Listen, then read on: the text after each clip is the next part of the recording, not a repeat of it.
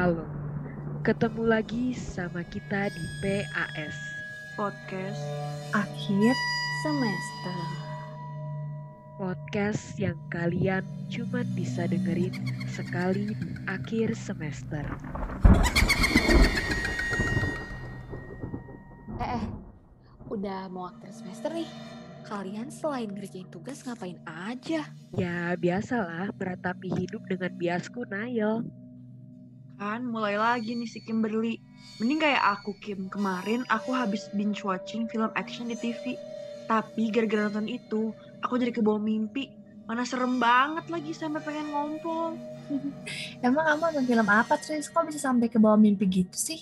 Jadi kemarin aku nonton serial The Purge. Kalian tahu gak sih film itu? Sumpah, iya. Kalau kalian tahu film itu, aku kemarin juga habis nonton. Padahal hanya dua episode aja. Tapi itu membuat aku takut saat aku keluar rumah. Demi apa? Memang seserem itu ya filmnya? Iya beneran Ara, serem banget tahu. Tapi ya Ara, aku memang suka aja sih sama film yang bergenre thriller atau action. Nah, 100 buat Tris. Benar banget tuh. Walaupun seram dan menegangkan, tapi memacu adrenalin dan membuat kita jadi ingin nonton terus, jadi ketagihan gitu deh. Kim, Kim, kemarin kan Tris nonton serial The Purge nih. Kalau kamu nonton film apa? Kalau aku sih kemarin abis nonton ulang film Happy Death Day di HBO. Terus aku juga sama seperti Tris, karena aku terbayang-bayang gitu, memikirkan bagaimana kalau aku hidup seperti Tri, pemeran utama dari film tersebut. Memangnya di film tersebut pemeran utamanya kenapa?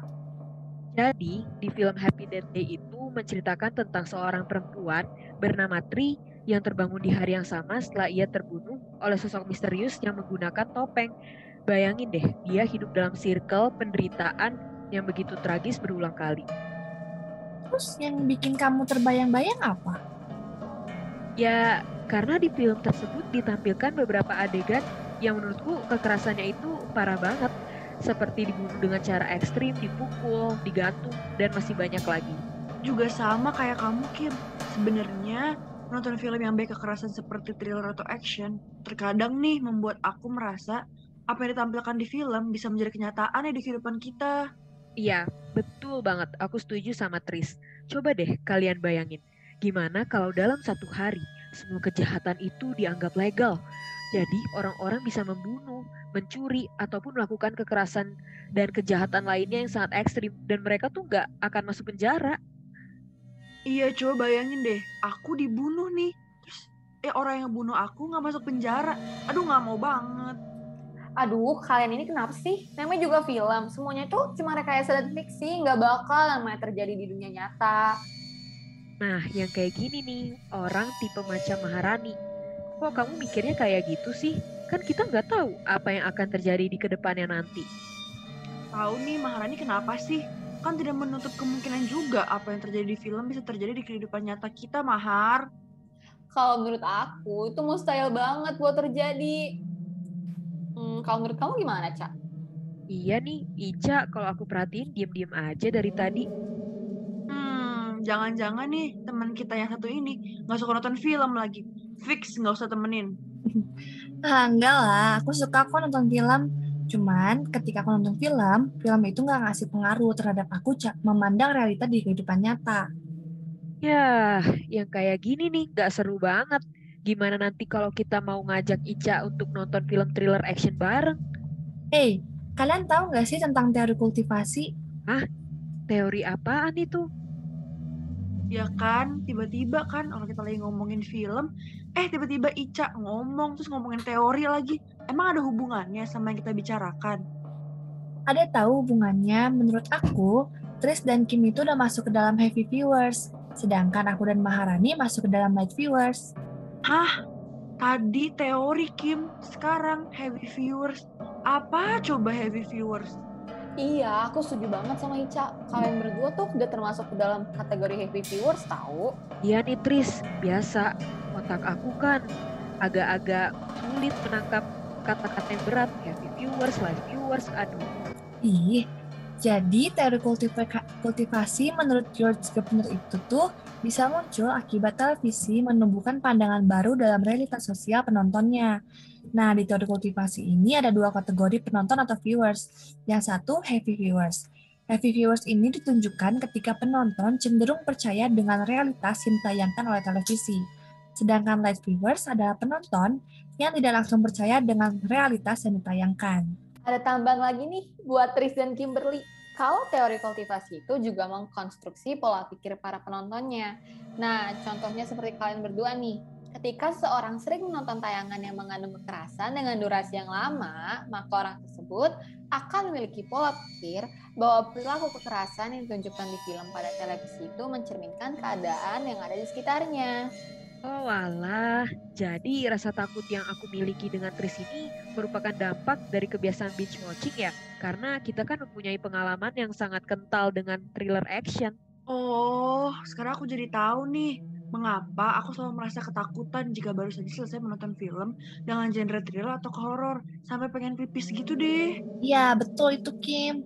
Karena resonansi yang kalian punya itu cukup tinggi. Sehingga setelah kalian menonton film, kalian bakal percaya bahwa apa yang ditampilkan dalam televisi itu merupakan realitas yang ada. Setuju, setuju. Padahal sebenarnya apa yang ditampilkan dalam televisi hanya rekayasa belaka. Tuh, lagian mana mungkin sih di hari ulang tahun kita, kita malah dibunuh orang.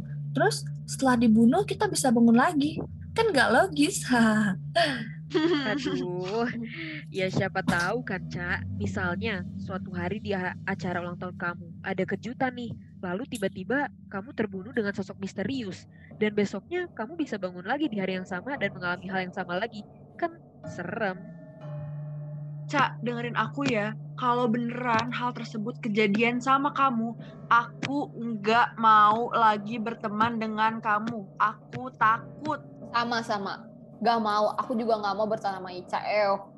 Ih, kok kan jadi gak mau temenan sama aku sih? Itu kan cuma perumpamaan aja. Ya, kalau kamu bisa kasih perumpamaan, kita tidak mau berteman dengan kamu, itu juga cuma perumpamaan kok. bener banget. Nah, bener banget nih, Ica gimana sih giliran hal-hal yang sepele kamu seriusin? Giliran hal-hal serius kayak doi, eh gak bisa diseriusin. Aduh, Ica, Ica. Yaudah, jadi gimana nih Kimberly dan Tristia? Setelah mendengar penjelasan tentang teori kultivasi ini, kalian jangan berpikir lagi ya bahwa apa yang kalian katakan itu akan jadi kenyataan. Iya, benar apa kata Ara. Intinya, semua film itu hanya fiksi, bukan bagian dari realitas kehidupan. Wah, setelah mendengar penjelasan mengenai teori kultivasi dari Maharani dan Ica, aku jadi sadar dan terbuka sih pikirannya. Terkadang apa yang aku tonton itu memang terlalu mustahil untuk terjadi di dunia nyata. Juga sih, mana mungkin Jokowi boleh uh, ada kejahatan di Indonesia terus dilegalin lagi. Nggak mungkin, nggak mungkin. Iya bener, nggak mungkin banget. Nah, kita berharap juga kalau pendengar podcast ini dapat mengerti dan memahami bahwa ketakutan yang dirasakan oleh seseorang setelah binge watching film yang mengandung tindakan kekerasan itu adalah dampak yang disebabkan karena mereka memiliki resonansi yang cukup tinggi. Iya, jangan seperti aku sama Kimberly ya. Iya sih, ya, seperti aku dan Tris juga namanya baru belajar kan. Eh, eh, apa itu, apa itu? Eh iya, apa ya tuh ya? Aduh, aduh, aduh, takut tuh. Weh, weh, weh, sumpah jangan-jangan itu baru dead day. Enggak, enggak, Kim itu Purge.